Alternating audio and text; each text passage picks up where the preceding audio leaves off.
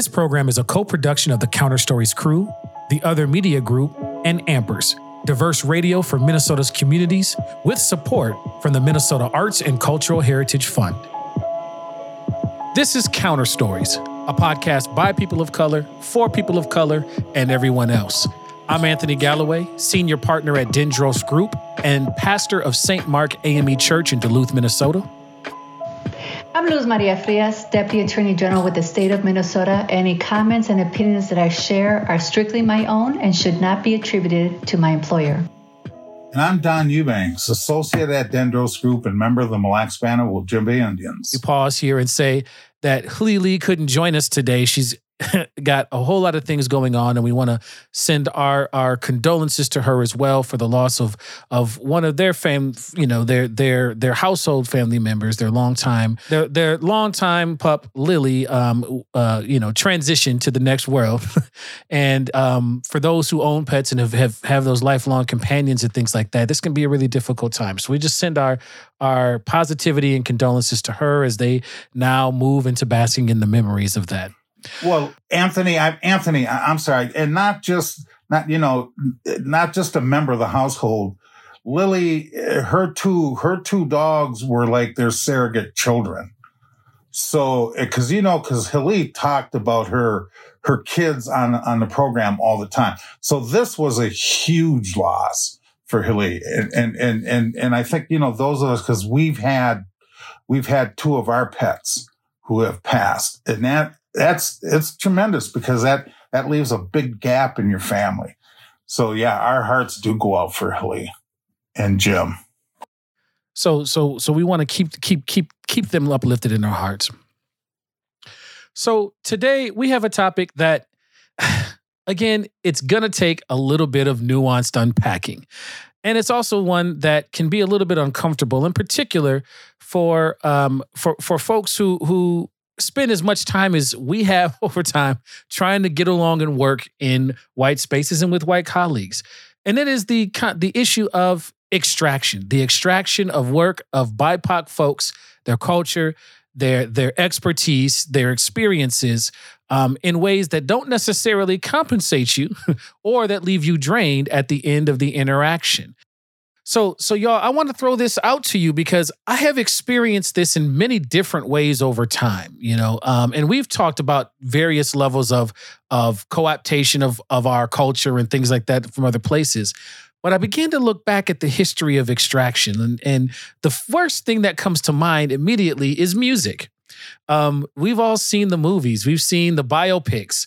You know, uh, the Little Richard biopic is one of my favorite examples of this, where here here's Little Richard creating this music, and then all of a sudden you have uh, Pat Boone and other artists recreating that music, not paying any royalties to it, not paying any compensation to it, not even doing it in the right cultural way. So much so that Little Richard has to speed up his songs and make them so so black that they cannot be recreated to the point where even the folks listening to the Pat Boone versions start to notice that something is different about this and kind of has to work to steal his audience back. Meanwhile, there are thousands and thousands of dollars that he has never paid for his own content and work. And that's just one example.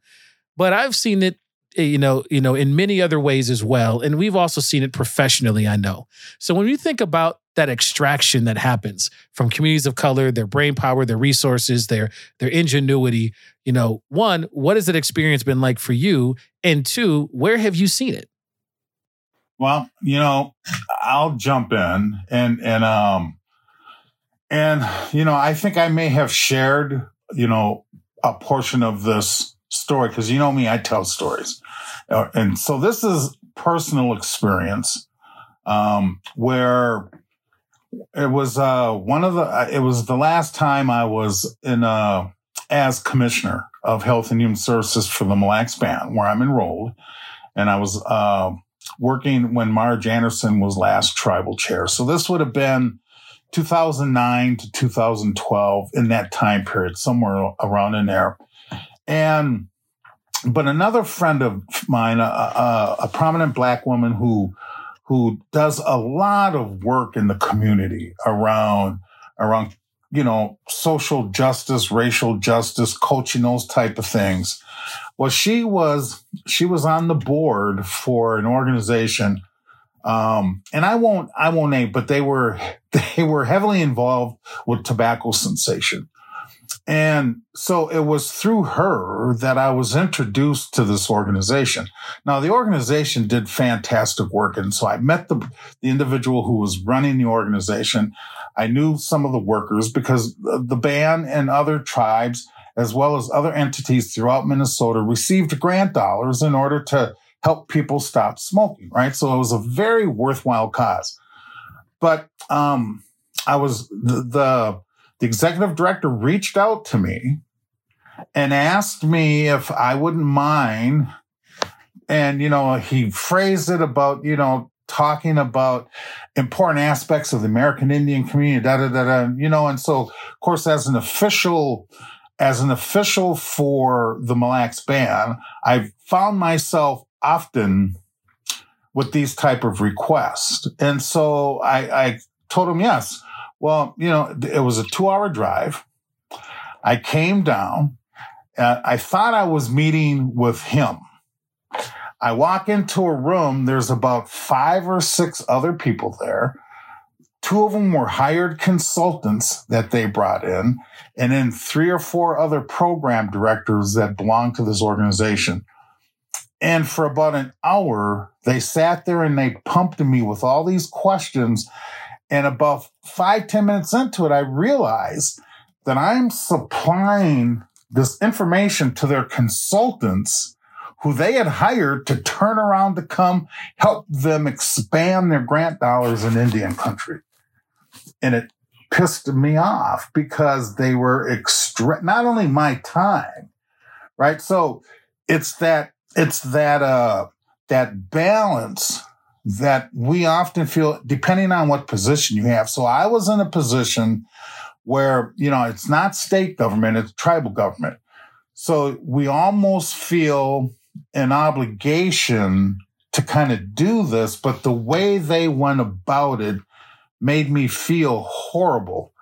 You know, you know, how often do we see other counterparts that that they pay for that kind of for i mean so you know and so after uh so for me i'm just that's just one example.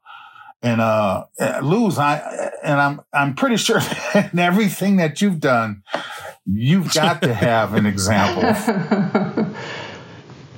Yeah you know before i share that don what what's so brazen about your example is the audacity to have those paid consultants sitting in the same space you are looking you in the eye, knowing that they're getting paid and you're not getting paid. Exactly. I mean, that's just oh. brazen, right? And it's also uh, not only is it brazen, but it's also an insult to your intelligence that you wouldn't figure that out. That somehow you couldn't connect the dots and two plus two equals four.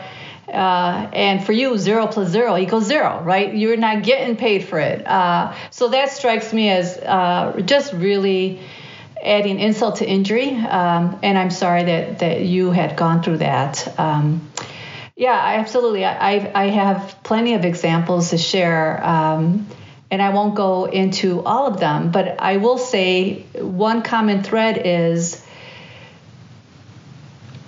is being invited to speak somewhere and the the the thought of being compensated never gets raised, right? So I've done a lot of public speaking in my career. Uh, I've taught a lot. I've taught uh, continuing legal education, which are um, required courses for attorneys to maintain their licensure in this state. Um, and a similar requirement exists across the country.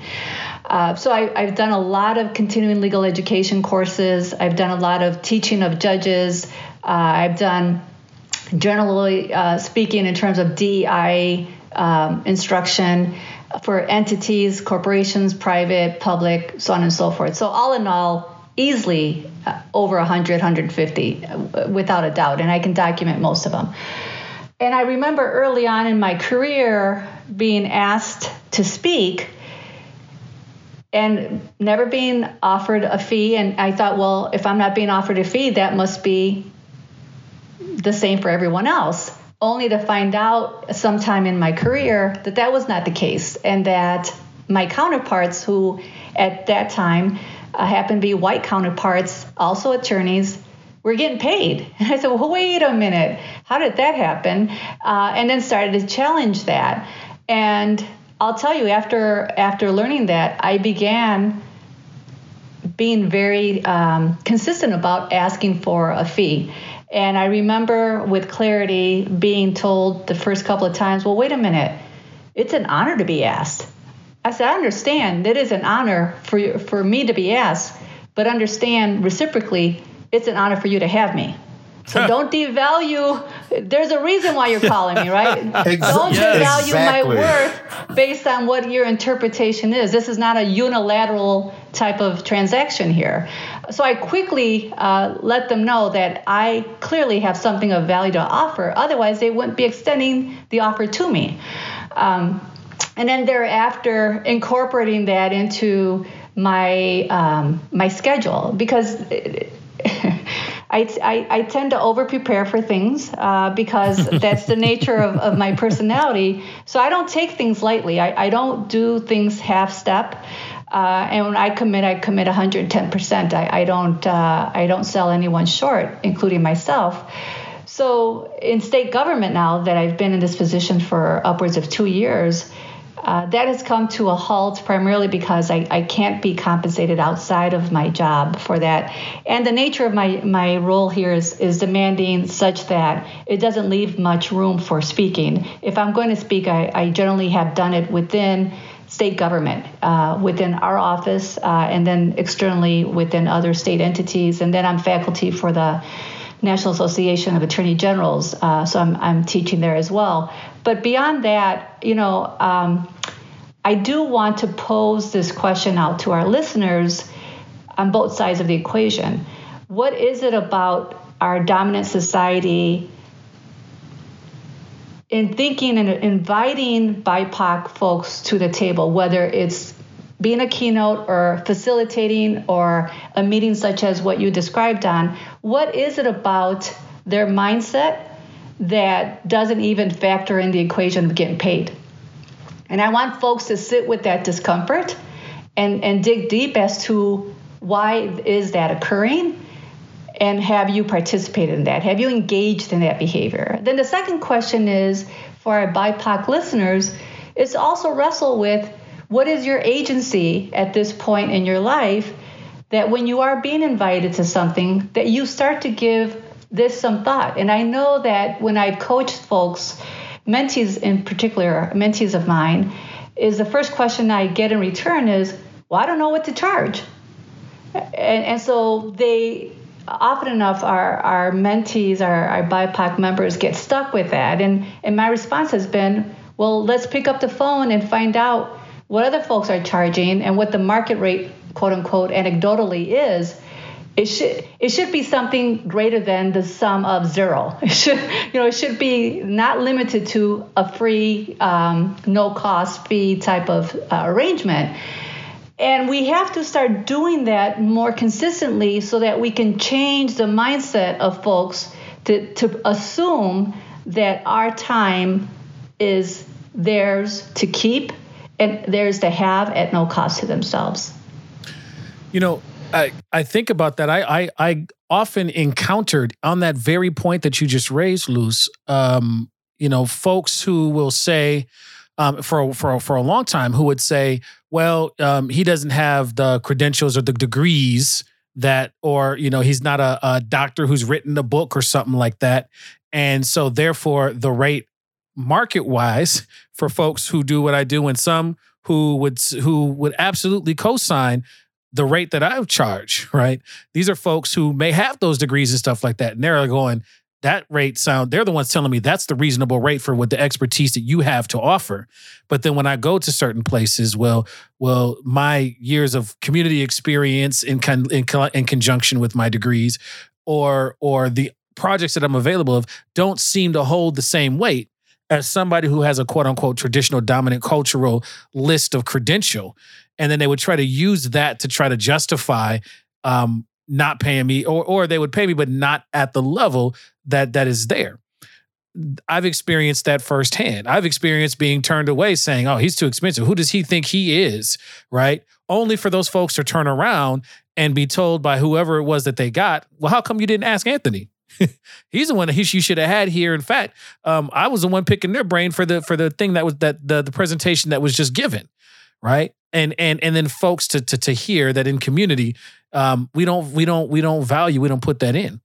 The other piece to that though is this expectation that you touched on. Um, I think you you Don you you touched on it as well as as Luz.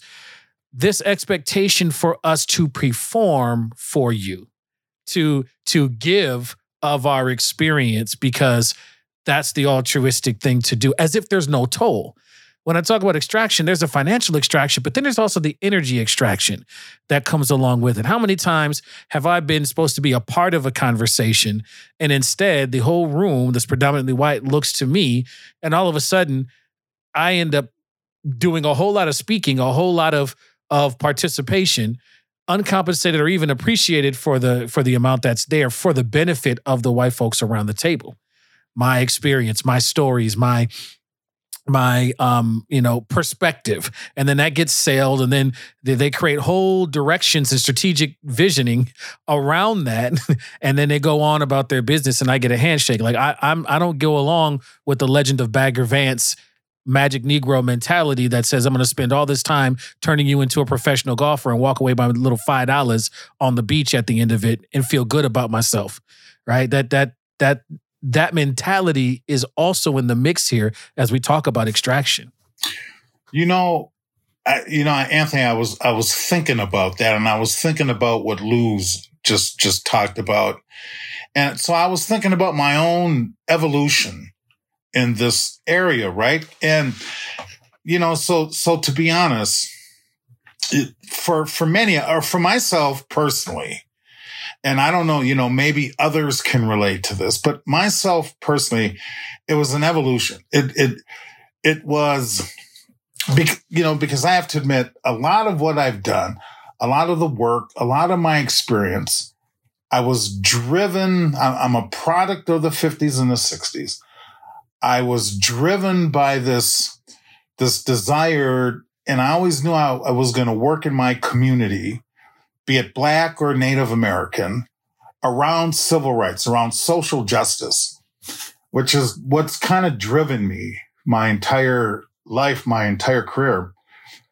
But also value wise, right? That there's this, you know, especially on my Native American side and also on my black side, there's this, there's this value of, of, of, of being part of community and and wanting to do that. And so I have to admit that even for myself, when I'm in community, I'm in community and I never would think about charging, right? Or being compensated for that type of thing.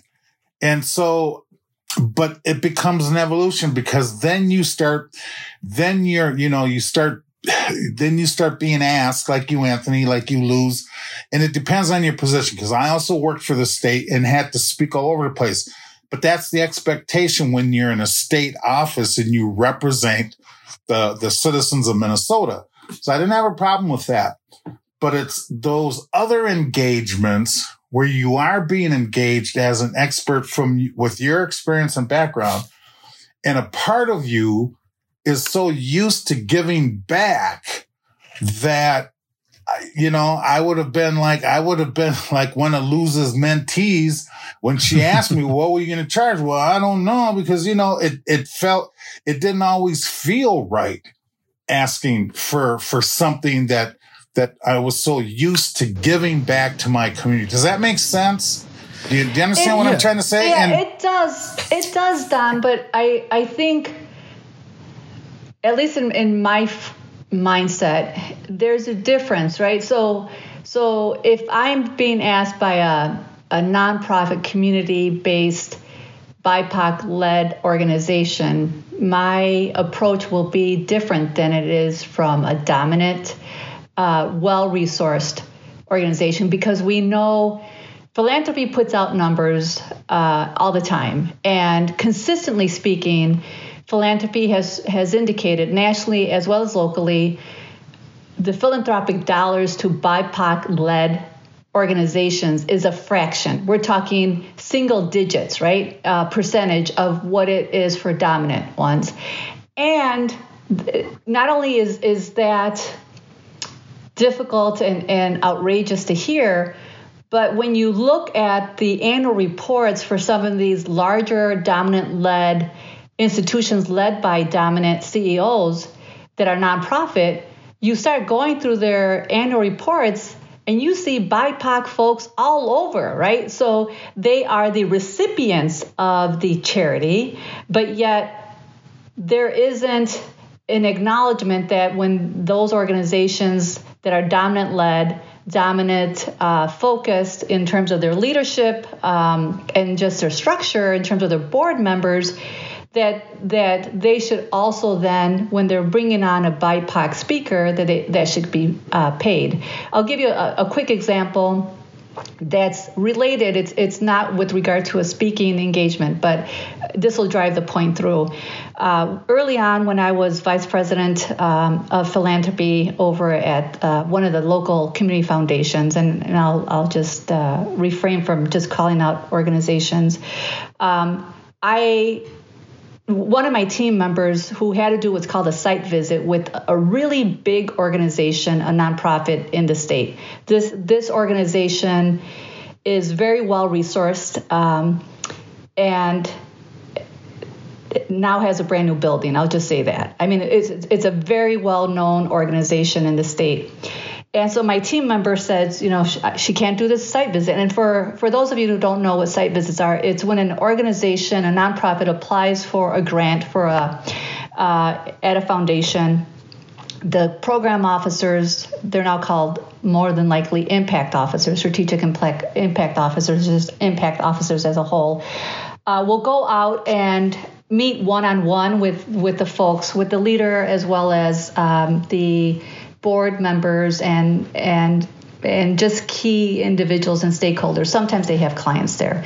And the purpose of those site visits is to ask questions with regard to the grant, ask grant requests, ask questions with regard to their services, so on and so forth. It's not something that typically someone in, at my title at that time would do. Um, but one of my team members couldn't go, and I said, "Well, let's forget about rescheduling it because time is of the essence to get through this. Uh, I'll go for you." So I show up and, um, you know, beautiful building and I had looked at the materials in advance. I was familiar with the grant request. I uh, had picked up their um, annual report. I had printed it and had looked at it in detail in advance, did my homework. And I show up and no one on their board is BIPOC. Uh, their leadership, their C-suite uh, team, which would be the CEO, the chief financial officer, the chief development officer, uh, none of them are BIPOC. But yet you go through their annual report, and everyone was, every page had a black or brown face in that report as recipients of the funds, you know. So uh, we're sitting there talking through the grant, and then I asked a question I said, you know, I, I can't help but to make this observation uh, of what your report are report is and the disconnect with having no BIPOC at your leadership level or on your 15 member board. And the response was striking. The response was, well, we can't find anybody. I said, excuse me? We can't find any qualified board members. I said, you know, um, and I said the year at that time, and again, I'm going to be cautious. And I said, it's 2000 blank, you know. So I'm, we're not talking, you know, the 1980s or anything. It's 2000 and something. Um, you're telling me that you cannot find one single BIPOC professional or individual to sit on your board of 15 people. Is that what you're asking me to believe? And they said, yes. I said, okay. I said, uh, then I, I said, you know, tell me how that aligns with your race equity movement that you have here in your proposal. Tell me how that aligns with what I see on these different pages. So I went through a whole host of questions with them. Suffice it to say that they were not responsive. And at the end of the, the day before I left, which is also very unusual, I said to them, uh, look, we have set out some really clear guidelines, and what you have just shared with me, and what I see with my own two eyes and I hear with my ears, you are not eligible until you change this. And they were shocked. They were absolutely shocked. We've always gotten funding. I said, well, that's a problem. That's a problem because you believe that you don't have to change. You believe that you can, quote unquote, save all these brown and black bodies uh, in community who, of course, are in need of the services, but yet you can't integrate that into your leadership stru- structure either by way of your C suite or by way of your board. And I refuse to believe that in the year 2000 and X that you cannot find a qualified BIPOC member. See um, that it was that it was it was real. that to me, yeah, and that to me is is part of what uh, is is what I want to want to put onto the table. You know, as we unpack the extraction, there's the financial extraction when we have the imbalances of payment. There's the energy extraction. There's the expectation of access to your brilliance, your expertise, your your lived experience, which has value to it. Um, and at the same time, you know, to have to to be able to go out and benefit from marketing um, getting grants, getting you know all these things, putting all of these folks who you're supposed to be serving, but then not including or having them at, at, at, in participation, as you just outlined beautifully, Luz, to me is also extractive. You are benefiting from the pictures, the diversity picture. You know, how many times have we been on the cover of a college's magazine? I'll never forget the time a good friend of mine, um, for um, I won't name the state, but a good friend of mine, his family was out enjoying the natural resources of a state, and that state's DNR took that picture, and all of a sudden their picture was on on DNR promotions all across the state, as if there's only one black family in this case, it's a multiracial black family, right? In in in in the entire state that uses public spaces. There are many ways in which we see um, the picture is taken, the experience is taken. I'll never forget. We were we we got Ruby Bridges. Wait, I think Donna had told you, but oh, go ahead. Anthony, I'm sorry. Before you you move on, I, that's exactly why I, I, I shared that example as that extraction. It's also misleading, and that's the part that that really is offensive to me. Is not only are you extracting by way of this, you are misrepresenting what is actually happening right so you are you are creating a narrative a picture of something that is not accurate, and you're doing that um, at the expense of BIPOC communities. And that to me is really a deep concern. So I'm sorry for for intro. Go ahead and and uh, yeah. Well, I, I just wanted to add one other little aspect to that, and that's and I'll, I'll try to make this quick. But as Luz was talking, you know, when when uh, when Marge Anderson was last defeated, and I was again put out to pasture, I was contemplating because I'm older in my life. I'm, uh, you know, I, what am I going to do now? Right. My, the dream job was always working for the tribe, but I ended up with, with, um, I had kind of just completed the Shannon Institute at, at, um, Wilder Foundation. I was, uh, being contemplated for three, well, there were three different positions that, that came about. One of them I was headhunted for, and it was VP for a, for a, a, a, a non-profit kind of for-profit group that's kind of well known here in the Twin Cities that, that, um, does a lot around housing, right? Housing, some other kind of things but they they had this big project going on in Milwaukee, and they were looking for a VP to kind of oversee this housing, so you know, with supportive services, yada yada yada. Sound like a great opportunity, and I like Luz did my homework. and I looked at the structure of this organization and I looked at their board. And it was the exact same makeup that Luz just described of this organization she was with. So while I was being recruited, you know, at, at, to, to, for this position, Luz, I asked those questions, having, especially having been at the state and gone through that experience of being isolated in terms of one of the few people of color that had a, a powerful position within the state and how isolating that is and how hard it is to try to move a needle. So I brought those disparities up during the interview as I was being recruited by this headhunter and they were planning on moving me along. But I asked, I said, you know, I don't see people of color on the board. I don't see people of color elsewhere in, in, in, in the upper management of this organization. And yet all the work they do is in communities of color, especially the black community.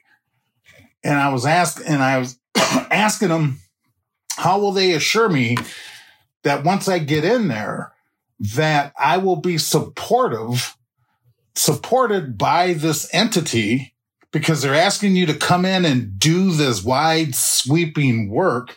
And I asked them, how would I be supportive and not isolated in a situation like that? Two weeks later, I heard back from them and they told me that they decided to go in another direction. They needed somebody that had more experience with child care. Can you believe that? So even when we see that and we point it out, it then we become excluded. You're listening to Counter Stories with co-hosts Anthony Galloway, Don Eubanks, and Luz Maria Frias. Counter Stories is a co-production of the Counter Stories crew, the other media group, and Ampers, diverse radio for Minnesota's communities, with support from the Minnesota Arts and Cultural Heritage Fund. Can so y'all are just y'all are just eh, just making me go back and look at so many times. So so let's let's keep thinking about this this extractive piece, right? Because in that situation, Don, you talk about being invited. I can think of how many times I've been invited to be a part of groups, or how many times even in my schooling where I was assigned to a classroom, right? Um, as it, uh, it, instead of being assigned with other folks of color in this predominantly white institution, you end up being, you know, ending up in classrooms where you are the diversity for that classroom. And so then you are called upon for all the issues of of of of diversity. You are you are are are called upon for all of your examples and experiences. You are are are having to do all of this work for other folks' benefit because the whole school benefits from folks getting walk away. So like I would even see on the evaluations leaving out, they felt like there were many diverse perspectives that were coming into this class. And you realize that you just made this classroom experience for a whole semester for a whole bunch of your white peers but but you the one still struggling to pay the bills. You the one trying to figure out how to pay for the day in class and and there's no even conversation about compensating you for how you may have enriched the class, let alone the fact that you have also had to be exposed to all of the folks who've never experienced you, your body, your your your experience, who who you've had to go toe to toe just to prove your own experience. I mean, I remember leaving classrooms at the even at at the the my for my MDiv, my Masters of Divinity space. Uh, I remember leaving classrooms being fully drained and going, "Why am I so tired? This is a class I was excited about." And then I realized that I had just spent the last hour and a half or 2 hours and sometimes 3 hours in the classroom being the explainer in chief for experiences that weren't white, middle class, announced in rural Minnesota.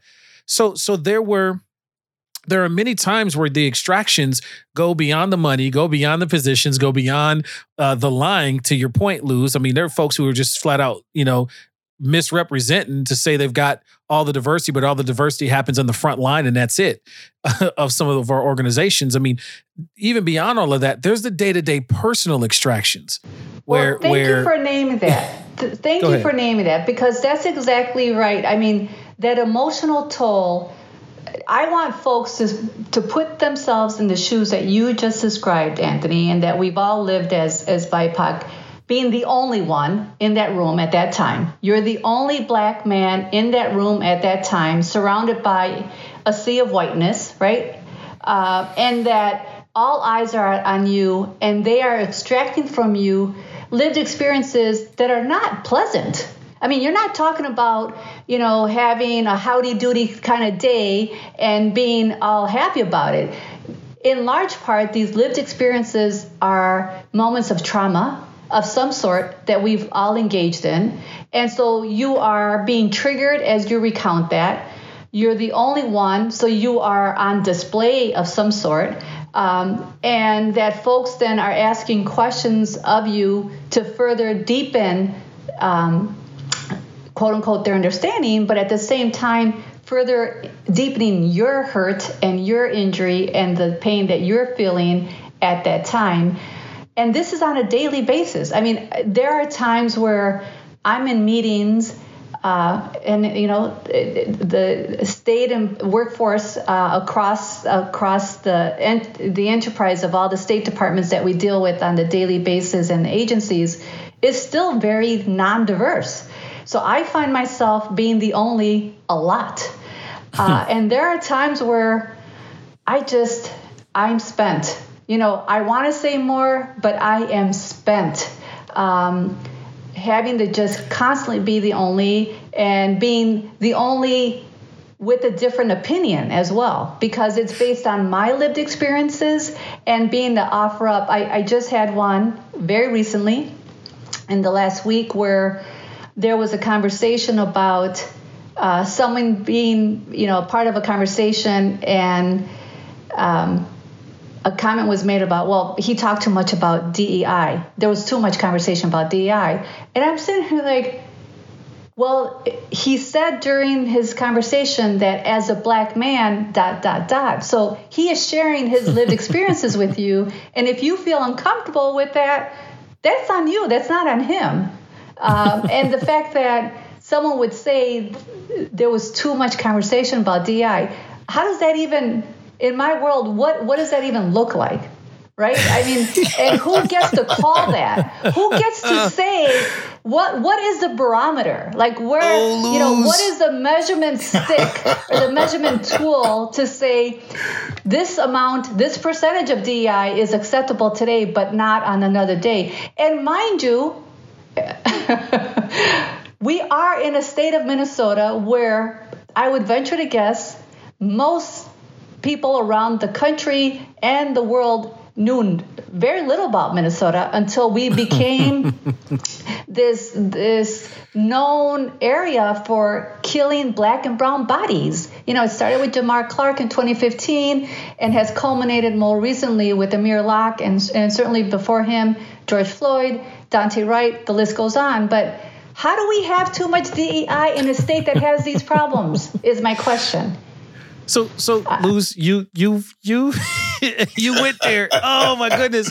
And I know you have to leave. You have to have to have to leave us soon. Uh, and and we thank you so much for helping to get us down this path. But you teed up something that we're going to come back and speak to after we take a, a, a short break to give our sponsors. But but uh, I I I have to point out this this this notion of um, a piece of extraction is having our, your white peers and friends leave things in your lap for you to have to walk away and sit with and they get to walk away oh, i got that off of my chest you know um, or or make it your responsibility right? Because what you just described sounds like somebody doing that judo flip and that matrix dive and to make it the responsibility of the folks bringing up the stuff that we were already talking about. That's like when I get invited to go talk about racial consciousness, right? Folks want to go deeper and understand and deepen their understanding of race and then come up somewhere along the time with a comment like, why are we spending so much time talking about race? Like, that's the title that you just invited me to come and speak about. At least in that uh, expense experience, I'm getting paid, but there's still an emotional extraction where folks are trying to get you to do their work, right? Or I'll even offer this one the well intentioned extraction. Okay. The well intentioned extraction, in my experience, happens like this a, a white peer friend of mine has an experience that was deeply racially traumatizing, traumatic, just unacceptable. And then they come to me and they say, Anthony, I just experienced this thing. And they get all their feelings off their chest, all this stuff. And I go, yeah, yep, that sounds like Tuesday. Um, I hear you. You know, I'm trying to be there, all the stuff, and then they, they want to throw all this weight, and then and then this question comes. You know, um, what has that experience been like for you? To the point that you raised, Luz, about the fact that this is often traumatic when we recount. now I have to. Now the expectation is, as part of our friendship and rapport, I have to now. You're teeing me up to recount all of this trauma so that you can you can share with that, and then the next thing I hear is you have gone to talk to somebody else and somebody else comes to me and says so and so told me about your experience and and how powerful it was to hear your story and how it changed other lives and stuff like that. And i'm going so i ended up having to mess up my sleep mess up my appetite recount all these different things. And i'm glad you feel better but now I feel like crap. I was going to say something else, but you know, I only get four curses a day as a pastor. And so like and then and then it's it's now launched you into this whole space and I'm over here holding the weight of all the things I just recounted. And you haven't even thought once about what it might have been to to to that's that's like going up to somebody who has experienced some acute abuse and say, "Tell me all about your experience." Like you just don't do that. But we walk to people of color all the time and want them to recount not the themes. I'm fine with recounting themes, but we want you to recount the gritty details over and over again just so it can remind me of proof and then I go back to family members who don't like it, and I come back to you and try to extract more of that juice so I can have proof to bludgeon my my more racist family members. Like this is a recent experience. And the more the more juice and salacious that recounting is, the the better they f- you know feel about it, right? It's like, oh, and it was just you know, and I've heard it, you know, and I have to have, you know, stop folks. And sometimes I have to I just have to say to folks, look, I I am um, I'm not in this space right now, and um, you know I, I need to just check out. And I do that out of self care, but I also do that to some degree that hoping that at some point they're going to figure out this, you know, they need to check themselves because this is and I know that's asking for a lot, but uh, you know, at, at, some point, you know, folks just have to realize that um, this is this is more injurious to, to us than what they have given thought to. Um, and your example about domestic violence and having someone, a survivor, recount it, you're exactly right. I mean, uh, the best practice in the domestic violence. Uh, advocacy space, I used to be in that uh, uh, some years back, is that you do everything you can to minimize the amount of times that that survivor tells their story, whether it's an mm-hmm. adult survivor or a survivor of um, uh, child abuse. Um, is that you minimize the amount of times they say that uh, that story, so they the model is a holistic model that you get as many of the providers in one room you know the prosecutor mm-hmm. the social worker folks helping with housing um, food insecurity things of that sort so that that story uh, is recounted one time um, so that that injury doesn't continue to perpetuate and doesn't re-trigger the person and re-traumatize re-traumatize that person in the process and I, I got to tell you, to your point, Luz, I feel so much better, right? Uh, when if I am going to recount those details, right? Often it'll come in re- in relationship where it's not the first time. Like if you can come in my house and make yourself a sandwich, that level of converse of relationship is what I'm talking about, not passive uh, collegial acquaintance. And and in those spaces, I don't feel like the same extraction. And in addition, I feel like in some of those spaces there's an actual there's there's there's an appreciation of what a person has to like if if if an organization if a group is showing some intentionality around the appreciation of what it takes to do that um then it's a that is a different experience, right? I don't have the same feeling of extraction because there's some intentionality on the other end. And I'm not saying never to have a conversation with your friends of color for our white peers that are listening to this. I'm just asking for there to be some consideration that the exchange may be extractive if we don't shift how we approach that to the point that you just gave, where we try to get as many folks in the room. There's some intentionality, even for the juvenile side of, of taking the uh, forensic interview and using that as the evidence as long as you can to protect the person who has to re-experience that over and over again. I think that level of intentionality is the ask, whether it's financial, whether it's in terms of a previous arrangement, or if I know, you know, I've had folks come to me and say, look, that story that you tell about this part of your life, it moves folks. What will it take to get you to do that? That gives me the agency to be able to say, I ain't gonna do it or um, I'll do it, and this is what needs to be in place for that to happen. Or here's a link, go watch this video. I ain't in it. But that puts the agency in my hands as opposed to this expectation or assumption that I have to perform and give for your benefit. So Anthony, let me let me hop in here. So you know, like we're just still talking. So you know the you know the this extraction thing. I I, I think I have another example of that, and and you mentioned music. Often it's it's personal trauma. But this is this is something similar, but on a much larger scale on social media. And so, you know, recently, of course, you know, the United States um, experienced some um, Supreme Court um, decisions, right, in the past couple of weeks that have been pretty heavy for this country, depending on your your perspective. And from my perspective, it, these have been very heavy decisions. One of them was was Roe versus Wade, right? Uh, they have abolished, they've done away with abortion. Now, but I'm not getting into the discussion of Roe v. Wade.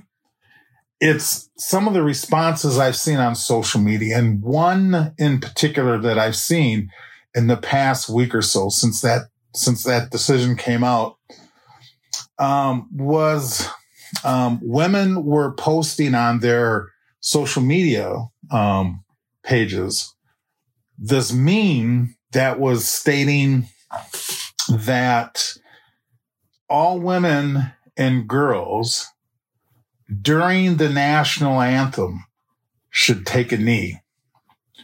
And at first, when I first saw that, I thought, wow, what a powerful message. And then I had to kind of step back a little. And I said, well, wait a minute. wait, well, wait. Where were you when Colin Kaepernick did that? Right? Where were you when he did that as his way of protesting police brutality against black bodies in our communities, black and brown bodies, where he was making uh, a statement, a powerful statement in one of the most peaceful ways you can, nonviolent, by taking a knee during the national anthem. And he was vilified. He lost his job. Um, the NFL blackballed him. And you didn't hear anything from this particular population who now wants to do and use that same form, right, to protest. And it just hit me the wrong way because where were they when Colin and the rest of us needed that type of support? And so that to me is like an extraction of, of, of a cultural aspect that came out of our community, right? Even though it was started by one individual, it was still part of our community.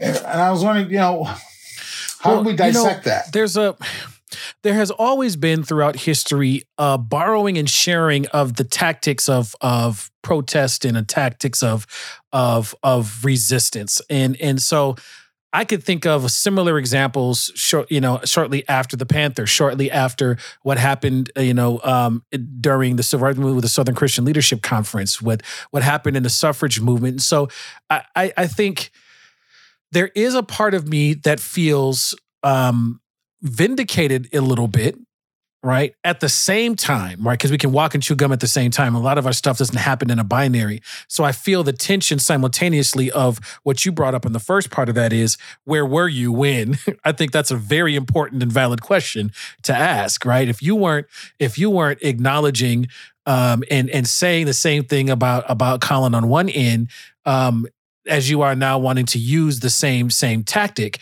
Um, what I also have seen though is a lot of the folks that I've seen putting that forward have been folks who have historically been aligned um, and support. Maybe not not outwardly, maybe not, you know, marching and supporting and backing them like they should have, but folks who I generally would would didn't hear, at least on my socials and on my engagements and in the groups that I work with and the talks that I have both in, in clergy and professional circles, um, a lot of the folks who have been putting forward this idea of taking of women taking the knee are also the folks who were like who who would at least tacitly and linguistically be in support. So there are these tensions that are pulling at me in this regard, in addition to the the honoring of of a tactic that is real and that works. I mean, folks, folks, you know, uh, a handful of folks here blocked a freeway, and then that became an option for folks all around um, to say, if you don't want to take us seriously, we will shut the the we will shut the the freeways the highway down if you don't want to listen and that be, became a practice that was used elsewhere as well so there's some of those things that come where, up for me when i think about used that elsewhere where was that particular oh, tactic used oh, elsewhere? Oh, there, there were there were protests that shut down highways in many other in, in many other states uh, that happened in Seattle, and and then in some we don't think about but the fact support, that support, but in support of Black Lives Matter, correct? Oh yeah, absolutely. Okay, but not outside that arena. So I mean, oh, and I'm point. not disagreeing. Good point. Good point. That's a really that's, good point. So that's where I was getting Yeah. at. Okay, so yeah, that t- in that in that environment, and and I'm not disagreeing with what you're saying, right? I think that there may be individuals who may have in their hearts supported Colin Kaepernick, but we didn't see it, right? I mean, so visually, we never saw that. I never saw a white person in the stadium take a knee, right? So, so I guess, you know, and, and I'm not disagreeing with what you're saying because I had that ambivalent feeling because I told you at first when I, I, I saw this meme and I'm thinking, oh, what a great idea. But it just hit me a little wrong because where was that support? So, you know, but not just that, because I'm understanding what you're saying. So how do, when we look at this, you know, I think the other, the other extraction that we see is, is these large corporations, right? Who are, who are, who are, um, profiting on our holidays Well. now, right? I mean, Juneteenth. I know we mentioned this a little bit, you know, but but Juneteenth. Um, now I have to mention, I, I don't, I haven't seen one for Native Americans yet, Nope. other than Halloween, right?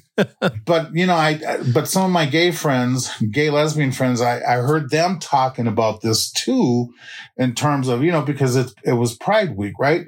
And and and and and um and of course you know folks were you know large corporations were putting out you know rainbow t-shirt and you know and and and, and the whole nine yards and and um and they and, and they uh you know they profit on this. Now do we give them the same litmus test? I mean you know some of those corporations have come out and put some money behind their you know their rhetoric right? I mean they have been trying to be more of a corporate or show more of a corporate responsibility for social and racial justice type issues. And then, I mean, so do they get to walk then when they, I mean, I, you know, I, you- I think you, you, you, thank you for taking us there. Thank you for taking us there because we have to start getting into articulating how how these interactions can not be can can be unextractive, right? And I think you what you're raising here helps get us to that point, even with the taking of the knee, right? If if there is no acknowledgement of Colin's bold statement, Colin Kaepernick's bold statement that even makes a way for you to have this tactic, then that to me is another example of extraction. However, I could totally be cool with somebody going, hey, we didn't go hard in the paint when Colin did this. We want to bring in that attention, that experience, and name that as we utilize that that tactic to move forward for this issue that's now binding us together. That to me handles at least a portion, if not all, of the extractiveness. Because again, to the Luz's point earlier, there's an intentionality with how you're getting that. And I would say the same for corporations. I hate to bring this up, but in the 90s, in the 90s, um, there were uh, there were some some very important things that happened, especially after Rodney King, that had McDonald's. Remember those McDonald ads that came in there? And they were like a proceeds from from this percentage or whatever supports the United Negro College Fund. So at least in that there was a gesture that that said, okay, it's a paltry it's a paltry amount of money in the grand scheme of our total total profits, but there's something that's at least moving in that vein. I would offer as we as we you know get ready to close and we start talking about ways in which we have experienced things that weren't extractive, in particular with our dominant cultural peers. It's that gesture the moments where folks have have have one had the intentionality to either to either try or seek my experience of a situation before you know in in the process of a thing helps to av- avoid or eliminate the extractive space because it gives me the ability to one say no two call out that this is leading towards a place where it feels extractive for me um, or this or this call or expectation of performance on my part as a person of color for your consciousness. Like there is that's one piece of it the the other piece that comes to mind as you as the questions that you raise in there is compensation right? If you are having a person of color give of their expertise time and your life experience is expertise and time.